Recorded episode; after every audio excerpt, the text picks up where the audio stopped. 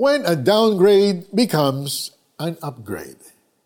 Nitong panahon ng pandemya, we often heard the word downgrade, which means reduce to a lower grade or level. By choice, nag-downgrade ang mga nag-decide na iwan ng complicated city life at mamuhay na lang ng simple sa probinsya. But there are those who were forced to downgrade, either nawalan sila ng trabaho o na bankrupt ang negosyo. Malungkot mang isipin ang naging negative effects ng pandemya sa karamihan, walang pinakamabuting gawin kundi ang tanggapin ang sitwasyon at ipagkatiwala ito sa Panginoon. Sabi nga sa Romans chapter 10 verse 11, those who trust in the Lord will never be disappointed.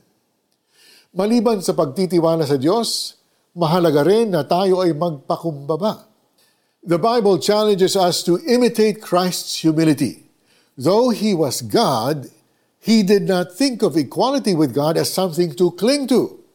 Instead, he gave up his divine privileges.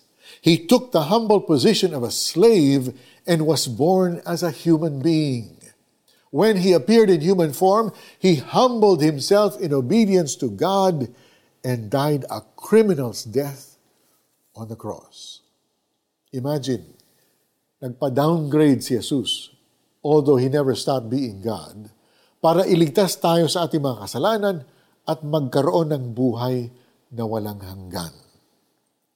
Christ's choice to downgrade out of obedience led to the highest upgrade. God exalted him to the highest place and gave him the name that is above every name, that at the name of Jesus every knee should bow in heaven and on earth. Nakaka-encourage isipin na ang pagpa-downgrade ay maaring magdulot ng upgrade para sa atin if we entrust our situation to God, seek His purpose, and obey Him. Let's pray. Lord Jesus, thank you po for your example of deep, deep humility. Please help me to find you, Lord, in all of my circumstances. Sana'y ang downgrade na dinaranas namin ngayon ay magdulot ng upgrade sa aming buhay at relasyon sa inyo. In Jesus' name we pray. Amen. How do we apply this in our own lives? Well, list down the things that you're having a hard time letting go of in this time of adjustment in your life. Surrender all of these things to God.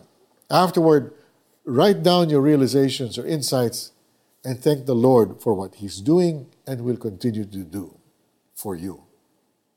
Sa halip kusa niyang hinubad ang pagiging kapantay ng Diyos at naging katulad ng isang alipin. Ipinanganak siyang tulad ng mga karaniwang tao.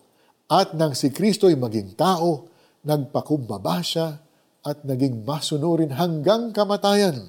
At dahil dito, siya ay lubusang itinaas ng Diyos at ibinigay sa Kanya ang pangalang higit sa lahat ng pangalan.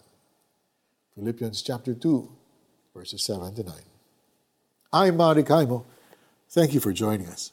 God bless you.